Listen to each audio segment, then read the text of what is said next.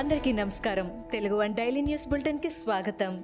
April పద్నాలుగు రెండు వేల ఇరవై ఒకటి ఈనాటి ముఖ్యాంశాలు. తన సభపై జరిగిన దాడిపై మరోసారి తీవ్రంగా స్పందించారు చంద్రబాబు. ఈ రౌడీజం ఎందుకు? చేతకాని మనుషులు అలుపిరి ఘటనలో మైన్స్కు భయపడని నేను గులకరాళ్ళకు భయపడతానా? నేను అనుకుంటే ఒక్కరూ బయటకు వచ్చేవాళ్ళు కాదని చంద్రబాబు అన్నారు. రౌడీల తోకలు కట్ చేస్తామని హెచ్చరించారు. వైసీపీ అరాచకాలతో తిరుపతి శోభ పూర్తిగా తగ్గిపోయే అవకాశం ఉందని చంద్రబాబు వ్యాఖ్యానించారు. తిరుపతి లోక్సభ ఉప ఎన్నిక ప్రచారంలో చంద్రబాబు సభపై రాళ్ళ దాడి గర్హనీయమని APCC working president doctor N Tulasi Reddy అన్నారు. ఏపీలో శాంతి భద్రతలు క్షీణించనడానికి ఇదే తాజా నిదర్శనమని అన్నారు. అన్నం పెట్టమని అడిగితే చాక్లెట్ ఇచ్చినట్లుగా వాలంటీర్ల విషయంలో జగన్ సర్కార్ తీరు ఉందని ఎద్దేవా చేశారు.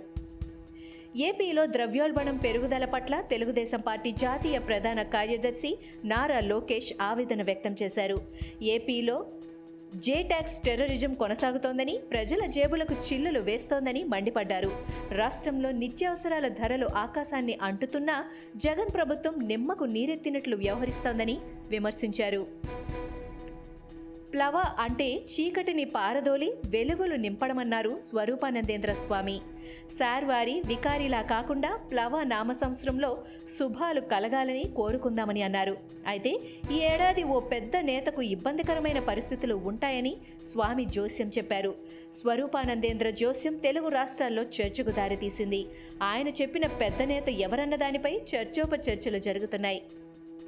ప్రకాశం జిల్లాలోని కంపం పట్టణంలో నాటుబాంబు పేలుడు కలకలం సృష్టించింది.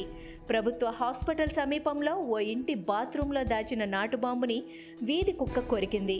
దీంతో బాంబు పేలడంతో కుక్క అక్కడికక్కడికే మరణించింది.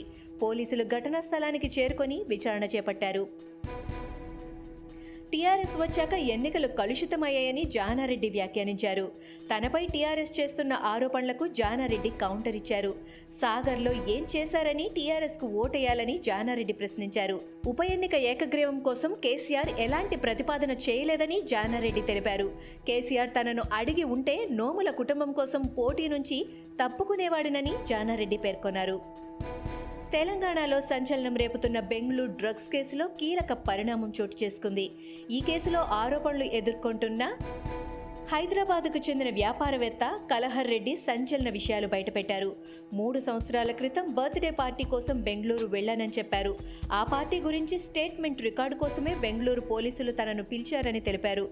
అక్కడ స్టేట్మెంట్ మాత్రమే ఇచ్చి వచ్చాను. ఈ డ్రగ్స్ కేసుతో నాకు ఎలాంటి సంబంధం లేదని కలహర్ రెడ్డి స్పష్టం చేశారు. భారత సుప్రీంకోర్టు ప్రధాన న్యాయమూర్తిగా నియమితులైన ఎన్వి రమణ దేశ ప్రజలకు శ్రీ ప్లవనామ సంవత్సర ఉగాది శుభాకాంక్షలు తెలిపారు. తన నివాసంలోనే ప్రత్యేక పూజలు చేసి ఎన్వి రమణ దంపతులు ఉగాది పర్వదినం అందరిళ్ళలో సుఖ సంతోషాలు నింపాలని ప్రజలు ఆయురారోగ్యాలతో ఉండాలని కోరుకుంటున్నామని అన్నారు. శ్రీ ప్లవనామ సంవత్సర ఉగాది సందర్భంగా ఓ ప్రైవేటు వాతావరణ సూచన సంస్థ అందరికీ శుభవార్త చెప్పింది. రెండు వేల ఇరవై ఒకటిలో నైరుతి రుతుపవనాలు సాధారణ స్థితిలో ఉంటాయని తెలిపింది.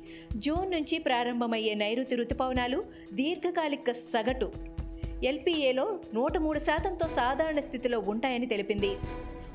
ఆక్సిజన్ కొరత వల్ల ఆసుపత్రిలో ఏడుగురు రోగులు మరణించిన దారుణ ఘటన మహారాష్ట్రలోని పాల్గార్ జిల్లాలో జరిగింది. ముంబై నగరానికి అరవై కిలోమీటర్ల దూరంలోని నాలా సోపరలోని వినాయక హాస్పిటల్లో ఏడుగురు రోగులు ఆక్సిజన్ కొరతతో మరణించారని మృతుల బంధువులు ఆరోపించారు.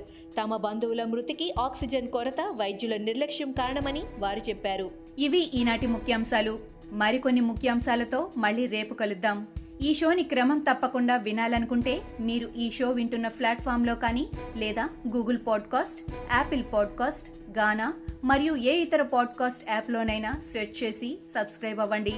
కొత్త ఎపిసోడ్ వచ్చినప్పుడు మీకు అప్డేట్ వస్తుంది. అంతవరకు సెలవు. నమస్కారం.